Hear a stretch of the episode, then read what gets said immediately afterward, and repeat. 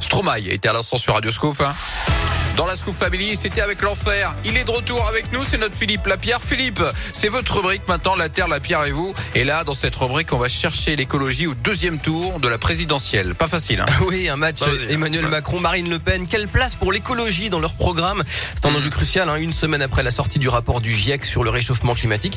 Et alors que l'environnement, on le rappelle, est la troisième préoccupation des Français derrière le pouvoir d'achat et la guerre en Ukraine et devant l'immigration, selon un sondage IFOP pour le monde.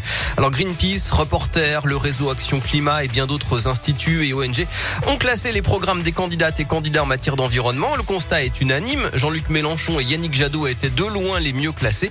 À l'inverse, les deux finalistes Emmanuel Macron et Marine Le Pen sont en bien mauvaise place. Alors pour les défenseurs de l'environnement, le nouveau programme du président sortant sur l'écologie est conforme à son bilan extrêmement faible. Il fait le pari de la technologie pour sortir des énergies fossiles, mais c'est un mirage. Selon les ONG, il privilégie notamment le nucléaire et l'EPR au détriment de l'éolien, par exemple. Il y a néanmoins des engagements sur le développement des énergies renouvelables ou sur la rénovation énergétique des logements, deux secteurs où les promesses de 2017 n'ont pas été tenues. Et s'il a lui-même créé le Haut Conseil pour le climat, il se voit aujourd'hui reprocher par ce même Haut Conseil le manque de réponse politique à la hauteur de l'enjeu. La France reste en retard en matière de réduction d'émissions de gaz à effet de serre. Marine Le Pen, elle, critique régulièrement l'écologie punitive dans son programme. Selon les ONG, elle ne s'attaque pas aux causes de la crise climatique.